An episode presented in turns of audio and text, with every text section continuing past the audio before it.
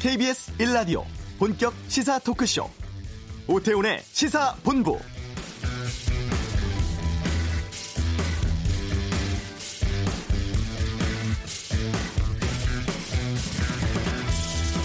네, 오늘 국내 신종 코로나 바이러스 확진 환자가 한 명 추가되었습니다. 30세 중국인 여성인데요. 지난달 26일 세 번째 확진 판정을 받은 한국인 남성의 지인이고 이 자가 격리 상태에서 양성 판정받아서 명지병원에 격리 입원했습니다. 지난 1월 20일 국내 첫 확진자가 발생한 이후 지금까지 국내 감염자 수는 총 28명으로 꾸준히 늘었습니다만 하루 발생 확진자 수는 좀 줄고 있고 지역사회 전파 우려 수위는 그리 높지 않다고 합니다. 입국 통제로 아, 중국 내 감염자의 국내 유입 사례가 줄고 있고 또 현재 추가 확진 사례들도 대부분 당국의 관리 대상자에서 발생하고 있어서 현재까지는 바이러스 전파 양상이 통제 가능 범위에 있다고 전문가들 판단하고 있는데요. 오태훈의 시사본부 잠시 후 이슈에서 바이러스 전문가 모시고 현재 상황 어떻게 보고 있는지 말씀 듣겠습니다. 차량 호출 서비스 타다 관련 재판에서 검찰이 타다 측 대표에게 징역 1년 구형했습니다. 차차차에서 짚어보겠습니다. 2부 정치화투, 총선 앞두고 벌어지고 있는 각 당의 상황, 또 보수 통합 문제에 대해서 여야 의원들의 의견 듣겠습니다. 영화 기생충 아카데미 사관왕 소식, 수상 이후의 미국 현지 분위기, 또 영화계 반응도 정리해서 알려드리겠습니다. KBS 라디오 오태훈의 시사본부 지금 시작합니다. 네, 앞서 1월 20일을 우리나라에 첫 확진 환자 발생했다고 말씀드렸는데요. 그야말로 신종 코로나 바이러스, 신종이기 때문에 좀 베일에 쌓이는 부분이 많이 있습니다. 다양한 오해와 공포가 그동안 많이 있었죠. 아, 이 신종 코로나 바이러스의 시작부터 또 언제쯤이면 이 사태가 잦아들 수 있을지 바이러스 전문가 모셔서 자세히 좀 알아보도록 하겠습니다. 경희대 생물학과의 정용석 교수 나오셨습니다. 어서 오세요. 네, 안녕하세요. 정용석입니다. 예. 생물학과 교수신데 바이러스를 전문하셨다면서요? 예. 아, 선진국에선 바이러스 학이나 면역학이 전부 생물학과에서 가르치는 거고요. 예. 어, 우리나라는 아직 그, 그 서양 과학의 역사가 비교적 짧았기 때문에 음. 어, 주로 의학에서 부분적으로 어, 비전문적인 그런 교육이 있었던 것은 사실인데 네. 지금은 아, 전국에 있는 생물학과에서 바이러스학과 면역학을 다 가르칩니다. 음. 기본적인 정말 기초적인 질문부터 네, 좀 네. 드리겠습니다. 어제 아카데미 시상식에서 기생충이 사과닭을 수상을 했어요. 네, 소식 들었습니다. 예. 근데 바이러스가 있고 네. 세균이 있고 네. 기생충이 있어요. 네.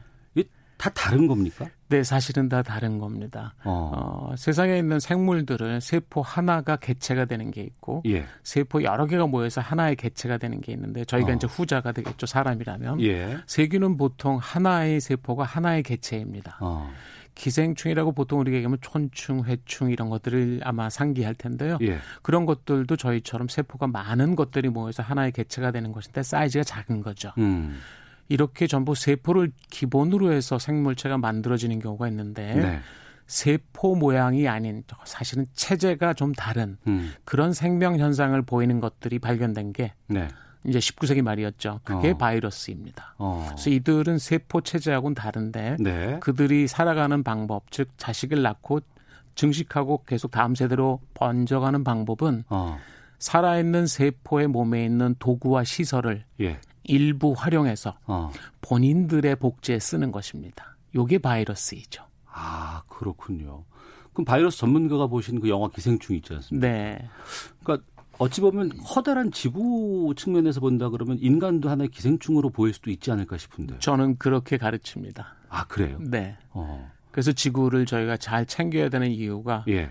바이러스도 숙주가 사망하면 음. 더 이상 바이러스가 생존할 수 있는 기회가 줄어들게 되고 네. 결국 다른 숙주를 찾아야 되거든요. 예, 예. 그러니까 저희가 지구를 망가뜨리면 다른 별을 찾아가야 되는 거하고 같은 원리가 되는 거죠. 아, 그렇군요. 알겠습니다. 지금 짚어보도록 하겠습니다. 네. 오늘 오전에 28번째 확진자가 발생을 했습니다. 네. 지금 1월 20일부터 지금까지의 상황을 봤을 때 이 코로나 상황 어떻게 보고 계세요? 일단은 국내하고 국외의 상황이 좀 다를 것 같고요. 네. 음. 국외라면 아무래도 중국이 저에게는 가장 큰 변수가 될 것 같습니다. 네. 아마 국내 상황을 가장 많이 궁금해 하실 텐데 네. 제가 바이러스 학자 입장에서 본다면 음. 현재 국내 상황은 생각보다 나쁘지는 않다고 봅니다. 네. 일단 확진자의 수도 제한적이긴 하지만 음. 어, 현재까지는 역학조사의 흐름이 잘 이어져 오고 있고 네. 어, 최근 들어서 일부 개인들을 놓치게 된 음. 그런 사례가 있었는데 예. 사실은 사람과 사람 간 전파가 일어난다면 한 공간에서 음. 네. 한 지역에서 일어난다면 이미 그것은 지역사회 전파를 가늠해야 하는 것으로 이해를 하는 게 맞습니다. 네. 다만 거기에 이제 어 당국의 역학 조사가 잘 인- 연결이 되고 그 사람들의 동태와 움직임을 파악할 수 있다면 음. 우리가 통제하고 있다. 네. 라는 표현을 쓸 수 있게 되겠죠. 음.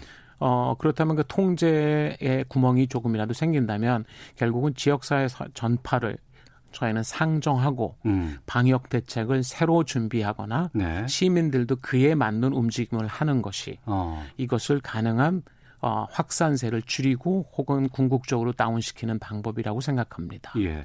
국외 상황은 어떻게 보셨어요? 국외 상황도 사실은 이 바이러스 자체가 현재까지 보면 네.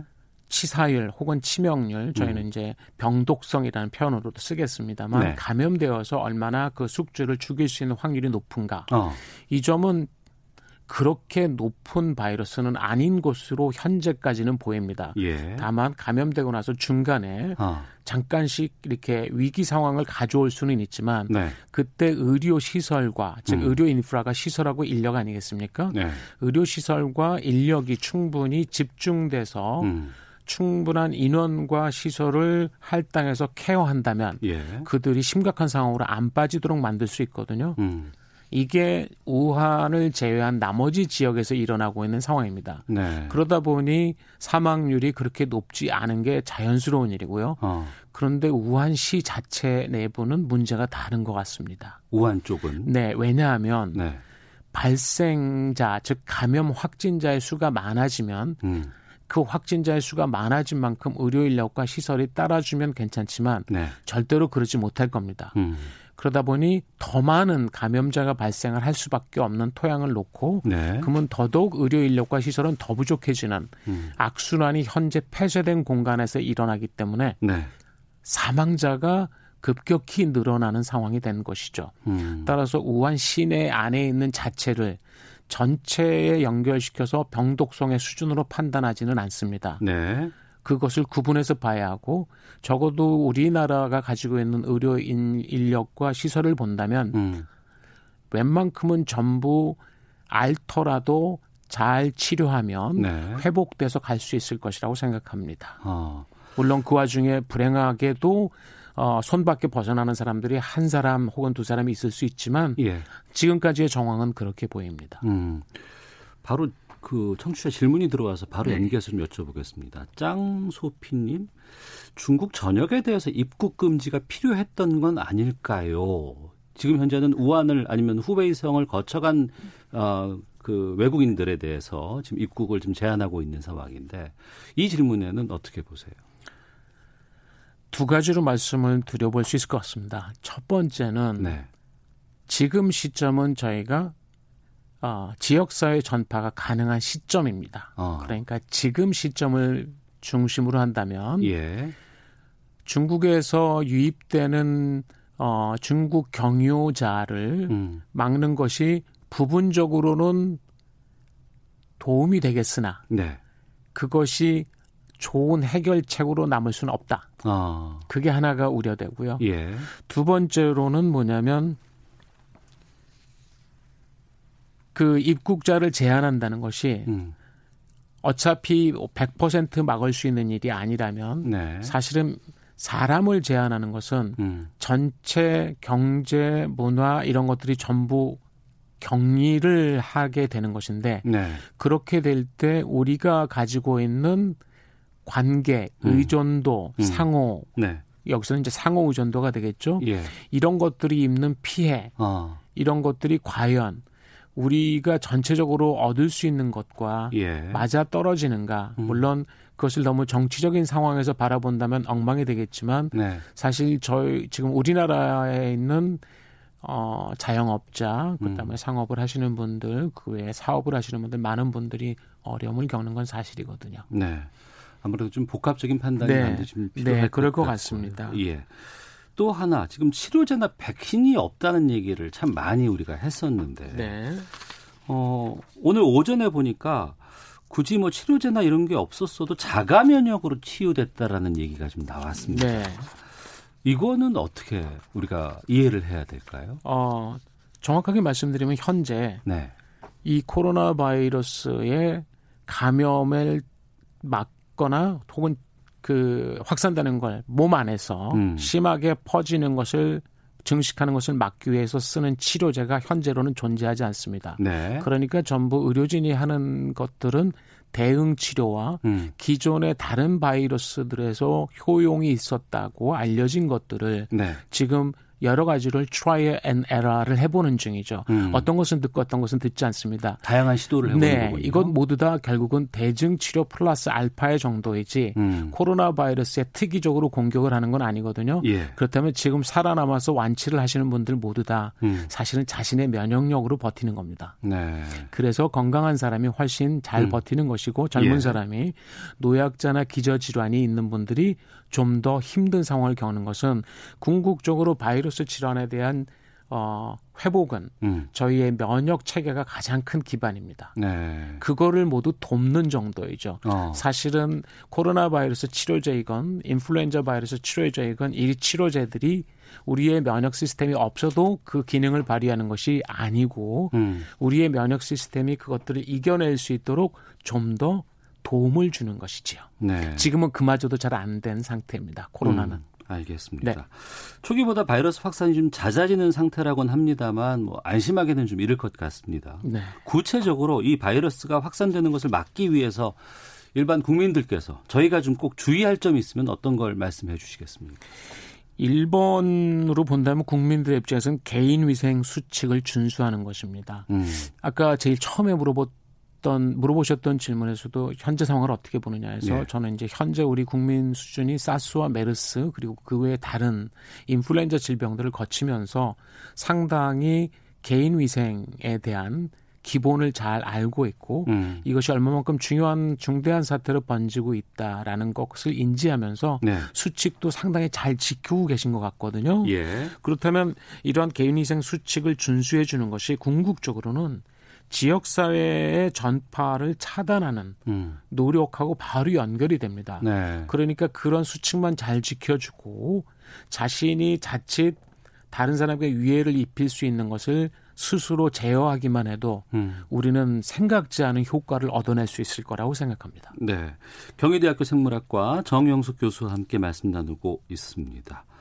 우한의 한 해산물 시장에서 이게 시작이 됐다고 우리가 알고 있습니다. 네. 반드시 이게 맞는 건지 잘 모르겠습니다만 뭐 여기서 뭐 다양한 야생 동물들이 팔렸대더라 박쥐에서 이게 왔다더라 왜 이렇게 박쥐 얘기가 많이 나오는 거예요?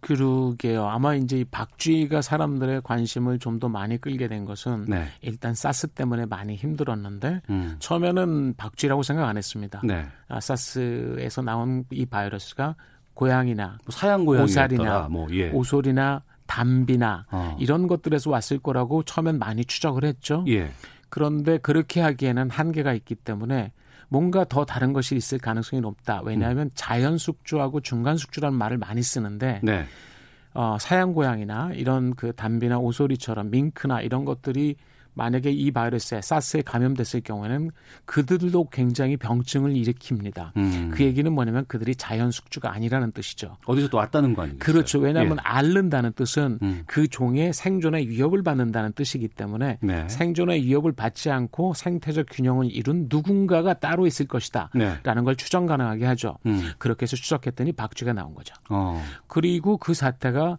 이제 메르스로 연결이 됐습니다. 예. 2012년에. 근데 이 메르스가 어디서 왔는지를 그때도 추적을 열심히 했죠. 그때부터 낙타 뭐 그래서 만지지 낙타가 말라고. 예, 1번이었습니다. 예. 근데 예. 낙타도 앓습니다. 아 그래요? 예, 그래서 낙타가 앓는데 다만 낙타가 한 번 아, 걸렸다고 해서 바로 픽픽 일주일, 이주일 만에 쓰러지는 게 아닐 뿐이지 음. 이들도 대단히 불편함을 겪게 되는 거죠. 그래서 낙타 몸속을 뒤졌죠. 네. 예, 거기에서도 바이러스가 나왔는데 그렇다면 이 바이러스의 원인은 다른 쪽일 것이다라는 걸 어. 당연히 추정하게 되는데 박쥐에 있는 몸속에 있는 바이러스를 우리가 특별히 관심을 많이 갖게 된 이유는 예.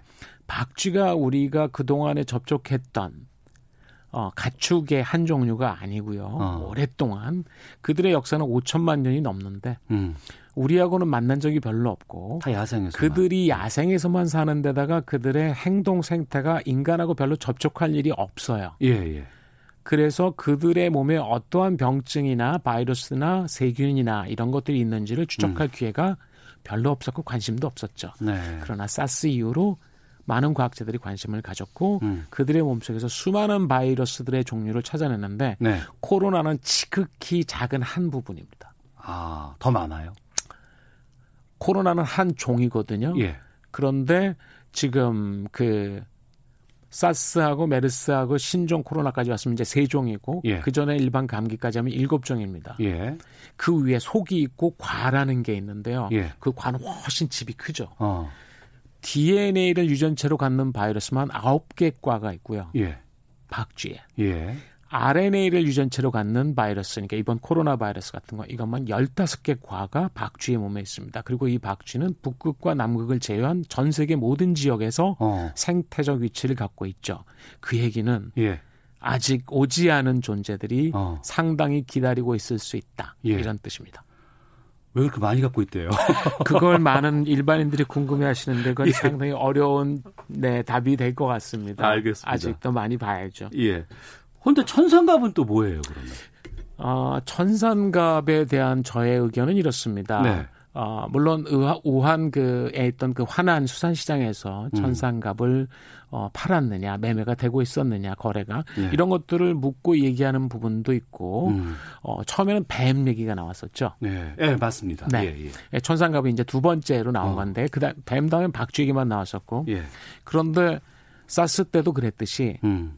계속 누가 중간을 매개하고 있느냐를 찾기 위해서 네. 많은 동물들을 검사를 합니다. 음. 이제 그 당시에는 이제는 그 어떤 발생했던 지역 수산시장 네. 동물 야생식물 시장 거래소 이런 데들만 봤지만 음. 이제는 그 사스 때 경험을 바탕으로 해서 많은 과학자들이나 네. 어, 관련된 분들이 이런저런 야생동물을 다 찾아보는 거죠. 어. 그 중에 천상갑도 하나 들어있고요. 예. 중국에서 밀거래될 만큼 아주 비싼 동물로 어, 거래가 되는 야생 동물이기 때문에 예. 중국 사람들이 선호하는 것이기도 하고 그렇다면 야생 동물이 매개가 됐을 가능성이 굉장히 높죠. 어. 돼지나 소가 아니라면 예. 그렇다면 천상갑은 당연히 그 후보의 한 명으로 올랐을 테고 음. 이 후보의 하나인 천상갑을 봤는데 네. 천상갑뿐만이 아니고 아니고 여러 종류의 동물들을 같이 봤을 겁니다. 음. 그 중에 천상갑의 몸에서 사스하고 매우 유사한 네. 사실은 신종 코로나 바이러스하고 매우 유사한 염기 서열을 가진 음. 그러한 서열이 발견된 거죠. 네. 그러면 천상갑이 그렇다는 소리냐? 아니죠. 어. 그러한 수많은 가능한 후보 중에 하나로 떠올랐다 있죠. 예. 그러면 생물학적으로 봤을 때 이런 새로운 바이러스들은 인간에게 계속해서 공격을 할 수 있는 가능성은 많이 있겠네요, 앞으로도. 네, 그렇다고 봅니다. 어, 그럼 그걸 우리가 미리부터 좀 관리하거나 통제는 아니더라도 좀 알아낼 수 있는 예측할 수 있는 건 없을까요? 지금 앵커께서 말씀하시는 것처럼 예.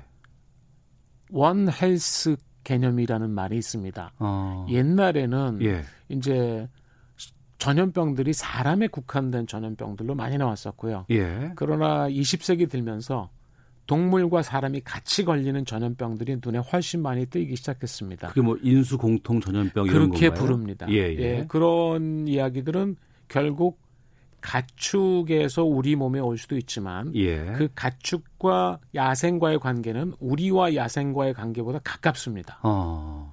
그렇겠죠? 예. 예. 가축이 그 중간 역할을 해주고 있는 거니까. 어.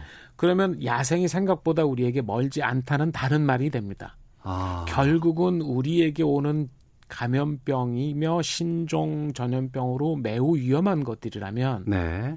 야생에서 오는 것이 그렇게 먼 일이 아니고 음. 어려운 일이 아니다라는 뜻입니다. 네. 그 말을 이제 정리하면 이제 더 이상 전염병에 있어서는 음. 감염병에 있어서는 네. 의학과 수의학과 생물학이 나눠져 있지 않다는 것이죠. 음. 즉 환경 생태가 반드시 고려해야 되고 네. 환경 생태가 고려해야 되는 이유는 야생 동물이 어떻게 살아가는가하고 직접적인 연관이 되고요. 예. 야생 동물이 어떻게 살아가는가는 가축이 어떻게 살게 되는가하고 연결이 되고요. 어. 가축이 어떻게 살게 되는가는 저희와 직접 연결이 되는데 예. 그 거리가 100년 전과 어. 지금은 말도 비교할 수 없을 만큼 좁아졌다는 뜻입니다. 그 좁아진 거는 뭐 인류가 뭐 자연에 대해서 뭐 여러 가지 파괴를 한다거나 아니면은 인구가 기하급수적으로 늘어났다거나 이런 것들 때문입니까? 그 사항이 다 들어갑니다. 아 그래요. 그리고 아주 쉽게 사례를 말씀드린다면 혹시 야생동물 카페라는 말을 들어보셨나요? 네, 사람들이 애완용으로 야생동물을 뭐 키우기 대학가에 뭐 그런 거 뭐 시작합니다. 유행한다고 하더라고요. 네, 그게 사실은 어 야생동물이 희귀하고 어. 또 잘 보지 못한 것들이고 특이하게 보일 수 있어서 여러 가지 좋은 점들을 젊은이들은 갖겠지만 예. 생각보다 매우 위험한 일을 하고 있는 거죠. 어. 네, 그렇군요. 왜냐하면 결국 이 문제는 예. 야생과 인간이 음. 얼마나 인터페이스가 네네. 넓어지고 음. 다변화돼 있느냐 아니냐가 중요한 부분인데 네. 이 부분을 지금 제대로 통제하지 못하고 있기 때문에 예. 음. 하나의 건강 시스템, 원 헬스 시스템이라는 개념에서 이들을 접근하고 앞으로는 통제와 관리를 해야 될 겁니다. 네. 저희가 충분히 시간을 준비했다고 하는데 벌써 시간이 다 돼버리고 말았어요. 네. 마지막 질문 드리고 네네. 네. 다음에 또 한번 모실 수 있는 기회를 좀 어, 요청드릴까 하는데요. 네. 궁금한 것은 이 신종 코로나 바이러스 사태가 언제쯤 잠잠해질까라는 부분이거든요. 많은 부분에서 그런 걸 궁금해 하시는데요. 네. 사실은 국내에 있어서는 어 우리 자신이 현재 잘 하고 있다 하더라도 궁극적으로 저희가 국경 자체와 인적 물적 모든 교류를 봉쇄하지 않는다면 네. 중국의 상황이 어떻게 변화되는가와 아주 밀접한 관계가 있습니다. 아, 예. 예. 결국 그 변수가 가장 큰 변수가 될 테고요. 어, 그 사이에 우리가 할 수 있는 일은 예. 국가 방역 체계가 끝까지 어 긴장을 놓지 않고 작동을 해 주는 거고요. 음. 그 작동망만큼 일반인들이 개인위생 수칙과 지역사회 전파를 막는 일인데 네. 그렇게 버틴다면 글쎄요 희망적으로는 여름철 전에 음. 혹은 여름철이 오면서 많이 잦아들지 않을까 하지만 희망입니다. 아, 알겠습니다. 자, 오늘 말씀 여기까지 듣도록 하겠습니다. 다음에 또 모실게요. 예. 네 알겠습니다. 지금까지 경희대 생물학과의 정용석 교수와 함께 말씀 나눠봤습니다. 오늘 말씀 고맙습니다. 네 고맙습니다. 예. 이어서 이 시각 교통 상황 살펴보고 헤드라인 뉴스 듣고, 듣고 돌아오도록 하겠습니다. 교통정보센터 오수미 리포터입니다. 네, 이 시각 교통정보입니다. 점심 식사 후 나른해지기 쉬운 시간대입니다. 졸음운전하지 않도록 각별히 주의를 기울여 주셔야겠는데요. 현재 서울 외곽고속도로 일산에서 판교 방면, 김포 나들목 진출로에서 화물차가 옆으로 넘어진 사고가 있었는데요. 처리는 마무리가 되면서 정상 소통되고 있습니다. 또 송내를 중심으로는 교통량이 많아서 양방면 모두 정체가 이어집니다. 작업 여파를 받는 곳들도 있습니다. 중부 내륙고속도로 창원 방면 장현 터널 안 1차로에서 공사를 하고 있어 괴산부터 5km 정체고요. 청주 영덕간 고속도로 영덕 방면은 수안 터널 부근에서 2차로를 막고 사고 복구 작업을 하고 있는데 3km 구간에서 밀립니다. 부산 포항간 고속도로 포항 쪽으로는 남포항 요금소 3차로에 화물차가 고장으로 정차해 있어서 잘 살펴 이동을 하시기 바랍니다. 지금까지 KBS 교통정보센터였습니다. 헤드라인 뉴스입니다. 중앙방역대책본부는 오늘 신종 코로나 바이러스 확진자가 1명 추가돼 국내 감염자 수가 28명으로 늘었다고 밝혔습니다. 울산시장 선거 개입 의혹과 관련해 자유한국당이 대통령 탄핵을 공개 거론한 뒤 여야 공방은 가열되고 있습니다.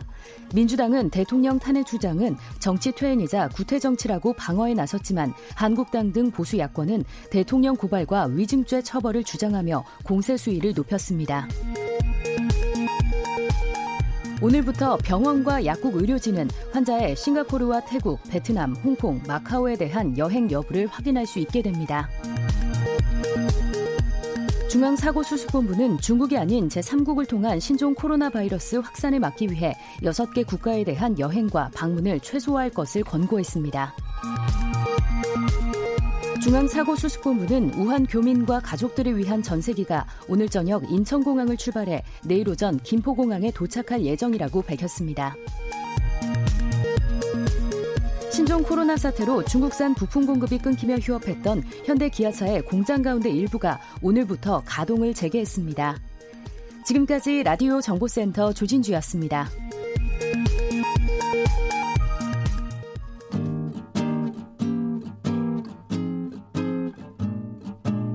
KBS 1라디오 오태훈의 시사본부 여러분의 참여로 더욱 풍성해집니다. 방송에 참여하고 싶으신 분은 문자 샵 9730번으로 의견 보내주세요. 짧은 문자는 50원, 긴 문자는 100원의 정보 이용료가 붙습니다. 애플리케이션 콩과 마이케이는 무료고요. 시사본부는 팟캐스트와 콩, KBS 홈페이지를 통해 언제나 다시 들으실 수 있습니다. 많은 참여 부탁드려요. 네, 신종 코로나 바이러스 사태가 자동차 업계에도 위기를 아, 주고 있다는 소식 지난주에도 전해드렸는데 현대 기아차 공장이 멈춰서면서 사실상 셧다운됐다는 보도도 나오고 있고 일부에선 다시 재개되고 있다라는 얘기도 나오고 있습니다. 자세한 이야기 차차차에서 짚어보겠습니다. 오늘은 오토타임즈의 오아름 취재팀장과 함께합니다. 어서 오세요. 네, 안녕하세요. 예, 어, 완성차 공장 뭐 셧다운 됐다 뭐 이런 얘기들 많이 들렸는데 지금 상황은 어때요? 네, 어제까지는 현대기아차의 모든 국내 공장이 우선 생산을 멈췄었습니다. 네. 그런데 오늘부터는 한 20% 정도 가동을 시작했다. 이렇게 음. 보시면 될 것 같아요. 실제로 현대기아차가 예측을 했던 것도 네. 한 11일부터는 어느 정도 굴릴 수 있을 것, 공장을 가동할 수 있을 것 같다. 음. 이렇게 예측을 했었는데 네. 그 중에서 한 20% 정도는 실제로 가동을 시작했습니다. 음. 현대차가 GV80 그리고 펠리세이드를 생산하는 울산 공장을 한 곳 가동을 시작했고, 시작했고요. 네. 또 기아차도 가장 주력인 화성 공장을 먼저 가동하기로 했습니다. 음. 좀 차종을 살펴보면 아무래도 좀 대형차나 고급차 위주인 곳이 많고요. 네. 아무래도 좀 적체가 많이 밀려 있는 곳을 위주로 생산을 시작했고 좀 차종을 보면 수익률이 좀 높은 것부터 좀 음. 가동하는 모양새기도 합니다. 이 쌍용차의 경우에는 내일까지 가동 중단이 예정돼 있고요. 네. 또 르노 삼성은 오늘부터 한 나흘 정도 휴업에 들어갈 것으로 예정이 됩니다. 음. 한 3, 4일 정도 쉬어갈 것으로 보이는데 이제 점차 부품이 들어오는 오고 있는 것으로 봐서 뭐 생각보다 장기화되진 않고 좀 일찍 끝날 것으로 보이고요. 뭐 주말 특근이나 야근을 조금 하게 되면은 금방 이제 회복할 수 있을 정도의 수준이라고 보입니다. 네. 특수한 상황이고 불가피한 상황이기 때문에 어쩔 수는 없다고는 칩니다. 네. 하지만 또 생산이 많이 늦어지고 이렇게 출고가 좀 지연되면은 이 기다렸던 소비자들 그렇죠. 여러 가지 좀 피해가 좀 있을 수도 있을 네. 것 같은데 여기에 대한 보상 같은 건 어떻게 되어 있어요? 사실 이 청구를 할 만한 법적 근거는 있긴 있습니다. 예. 그러니까 우선 이 공정거래위원회의 자동차 매매 표준 약관을 한번 살펴보면은요. 네. 제조사의 고의 과실로 인해서 어, 표시된 기간 내에 자동차를 인도하지 못할 때는 이 손해배상금을 지급해야 된다. 이렇게 나와 있습니다. 예. 그런데 예외 조항도 있는데요. 음. 만약에 이게 천재지변이나 아니면 제조사의 파업의 경우에는 책임이 면제된다. 이렇게 나옵니다. 네. 그래서 신종 코로나 바이러스가 이 천재지변이냐 아니냐로 이제 보상을 받을 수 있냐 없냐가 구분이 되는데요. 음. 천재지변일 때는 보상을 못 받게 되는 거고 네. 아닐 때는 받을 수 있는 겁니다. 또 지난번 교육부에서 천재지변 아니라는 거 나오지 않았었나요? 네. 맞습니다. 그래서 이제 정부 부처 중에서 교육부가 유일하게 이에 대한 입장을 내놨는데요. 네. 천재지변이 아니다 이렇게 내놨습니다. 그러니까 아무래도 이 천재지변이냐 아니냐에 따라서 굉장히 어, 책임 소재가 혼란이 음. 올 수가 있는데요. 그래서 뭐 예를 들어서 천재지변이다 인정을 해버리면 국가에서도 언- 어느 정도 보상이나 책임을 져야 하기 때문에 네. 국- 이 교육부의 경우에는 천재지변이 아니다 이렇게 음. 본 것 같은데 만약 이에 따라서 교육부 판단을 매매 표준 약관에 적용한다 치면은 네. 자동차 생산 중단에 따른 출고 지연은 이제 제조사의 책임으로 넘어가게 음. 됩니다. 음. 그래서 이제 제조사가 내부적인 이유로 부품 공급을 제때 못한 거기 때문에 네. 과실이다 뭐 이렇게 볼 수도 있겠는데요. 음. 따라서 소비자가 소송을 제기하게 되면은 민법상의 배상 책임이 주어질 수밖에 없겠습니다. 그런데 이 제조사 내부 이유라고 하더라도 사실 고의나 과실이 있기는 해야 되는데요. 네. 뭐 분명히 고의는 아니겠지만 이게 만약에 상황을 대비해서 부품이나 이런 것들을 좀 다변화해 놨어야 하는 제조사의 책임이 인정되게 된다면 네. 과실로 볼 수 있기 때문에 보상받을 수 있게 됩니다. 음, 알겠습니다. 자, 그리고 어제 있었던 타다 재판 좀 상황 좀 짚어보도록 하겠습니다. 검찰이 타다 그 이재용 대표에게 징역 1년 구형을 했는데 네. 좀 알려주시죠. 네, 어제 1심의 마지막 공판이 있었습니다. 음. 이 자리에서 이제 검찰이 구형을 했는데 타다의 시행사인 VCNC의 박재욱 대표에게도 징역 1년, 또 이 모기업인 소카 이재용 대표에게도 징역 1년을 구형을 했습니다. 그리고 이 양쪽 법인에 대해서는 각 2천만 원의 벌금을 추가로 요청을 했습니다.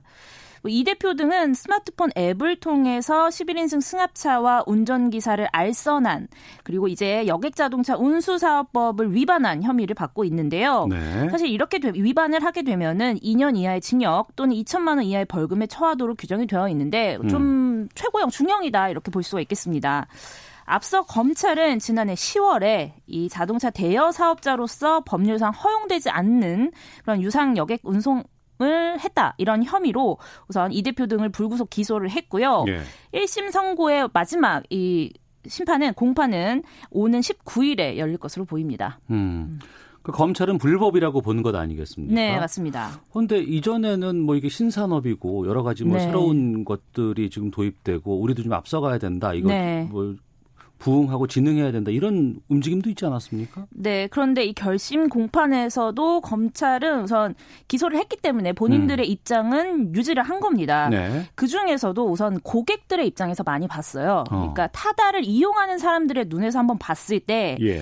타다를 콜택시와 구분을 할 수 있겠느냐. 음. 이용객들은 당연히 본인이 콜세, 콜택시를 불렀다 이렇게 인식할 뿐이지 자신이 쏘카와 뭐 렌터카 계약을 해서 뭐 11인승 카니발을 빌리고 거기에 대리운전자를 끼고 이렇게 생각하지 않는다는 얘기죠. 네. 그러니까 유상력의 운송에 해당할 뿐이지 뭐 자동차를 렌트하는 대여 사업으로 볼 수 없다 이렇게 얘기를 했습니다. 네. 그리고 또 이제 타다의 경우에는 이 택시 사업을 하기 때문에 어느 정도 뭐 승객이나 운전자에 대한 좀 보상을 제대로 갖췄어야 되는데 어, 택시의 경우에는 사고가 나게 되면은 운전자나 그리고 승객에 대한 이 보상이 굉장히 잘 되어 있어요. 보험에서 이제 무제한으로 무한으로 보상을 할 수가 있는데 사실 타다는 렌터카기 때문에 그런 보상이 거의 없습니다. 네. 그래서 이런 것들을 갖춰놓지 않은 것도 문제다. 뭐 이렇게 지적을 했습니다. 네. 어제 타다 측에서 새로운 변론 근거를 또 가지고 나왔다면서요. 네, 맞습니다. 타다가 사실 한 번 이게 미룬 거예요. 본인들이 좀 더 자료를 주- 준비할 게 있다 이러면서 한번 미뤄달라고 해서 올해 아, 이- 2월 20일 어제로 미뤄진 건데요. 당시에 이 대표 측이 미룬 이유는 우리가 국토부에 요청한 사실 조회 결과가 있다. 근데 아직 이걸 못 받았다라고 얘기했었는데 이번에 그 조회 결과를 가지고 나온 게 바로 이 자동차 공유 서비스인 벅시와 관련된 회신 자료입니다. 이 벅시와 타다는 동일한 서비스 구조인데 국토부가 벅시의 운영을 적법하다라고 유권 해석한 것이 있기 때문에 타다 역시 합법적인 기사 알선을 포함한 대여 사업이다. 우리도 인정받을 수 있는 거다. 이렇게 주장했습니다. 네. 예. 어제가 2월 10일이었죠. 아. 네, 어제 10일입니다. 근데 그, 그 국토부가 적법하다고 유권 해석을 내린 벅시는 또 뭐예요? 벅신 이게 타다가 서울 기반이라고 하면 벅신은 부산 기반입니다. 음. 그래서 타다처럼 11인승 이상의 렌터카를 이용해서 알선하는 대형 택시다 이렇게 보시면 되겠는데요. 사실 택시 업계는 타다와 벅시가 다를 게 없다고 보고 있지만 벅시는 타다와 다르다 이렇게 주장하고 있습니다. 그런데 벅시는 실제로 국토부로부터 적법한 서비스다 이런 유권 해석을 받아 놓은 정황이 있는데요. 차이점 두 가지의 차이점을 보자면 우선 앞서 말씀드린 것처럼 지역의 차이도 있지만 네. 벅시의 경우에는 광역시나 도를 넘나드는 목적지만 탈 수가 있고요. 음. 또 공항 항만과 도심을 오가는 관광객이나 장거리 승객을 대상으로 하고 있습니다. 따라서 이 모범 택시나 중형 택시가 커버할 수 없는 관광, 관광객을 상대로 하기 때문에 서로 다르다 이렇게 볼 수가 있겠습니다. 알겠습니다. 지금까지 오토타임즈의 오아름 취재팀장과 함께했습니다. 고맙습니다. 네, 고맙습니다. 네, 잠시 후 2부에는 정치화투 준비되어 있고요. 또 KBS 송형국 영화 전문 기자와 함께 이번 기생충의 아카데미 수상 의미 짚어보는 시간 준비하겠습니다. 잠시 후 2부에서 뵙겠습니다.